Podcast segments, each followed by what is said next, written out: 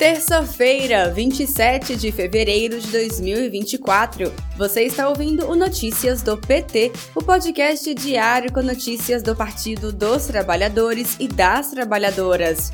Eu sou Thaisa Vitória e trago para vocês os destaques do dia.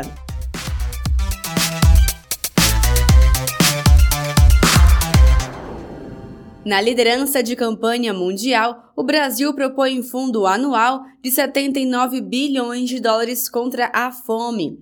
O valor corresponde a 393 bilhões de reais. A proposta faz parte das discussões para a criação de Aliança Global, bandeira do governo Lula na presidência do G20, grupo das 19 maiores economias do mundo, mais a União Europeia e União Africana. As propostas agora serão avaliadas pela trilha de finanças, responsável pelos debates econômicos, e pela trilha de Sherpas, formada por emissários pessoais dos líderes dos países do G20. Ao todo, 54 delegações, além de fóruns e organismos internacionais, participaram das reuniões do grupo de trabalho sobre o assunto. Para mais informações, ouça o boletim da Rádio PT em radio.pt.org.br.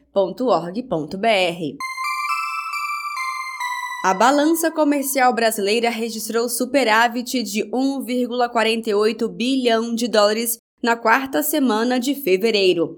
O valor é resultado de 6,29 bilhões de dólares em exportações e 4,81 bilhões em importações no período, segundo a Secretaria de Comércio Exterior do Ministério do Desenvolvimento, Indústria, Comércio e Serviços.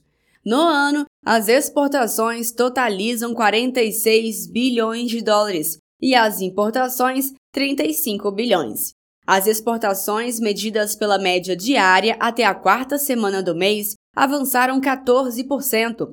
O crescimento foi puxado pelos embarques da indústria extrativa, que subiram 74% na mesma base de comparação, e seguidos pelas vendas da agropecuária e da indústria de transformação. Os números mostram os impactos positivos das ações do governo Lula para o crescimento do Brasil. O Ministério da Integração e do Desenvolvimento Regional, por meio da Defesa Civil Nacional, reconheceu sumariamente a situação de emergência em 17 cidades do Acre devido a inundações. A portaria com reconhecimento foi publicada em edição extra do Diário Oficial da União desta segunda-feira, 26 de fevereiro. Os repasses deverão ser destinados para ações de assistência humanitária, como compra de alimentos, água potável e combustível, e serão liberados assim que os planos de trabalho forem apresentados pelas prefeituras e avaliados pela equipe técnica da Defesa Civil Nacional. Na manhã desta terça-feira, 27 de fevereiro, o presidente Lula concedeu entrevista para o jornalista Kennedy Alencar para o portal de notícias UOL.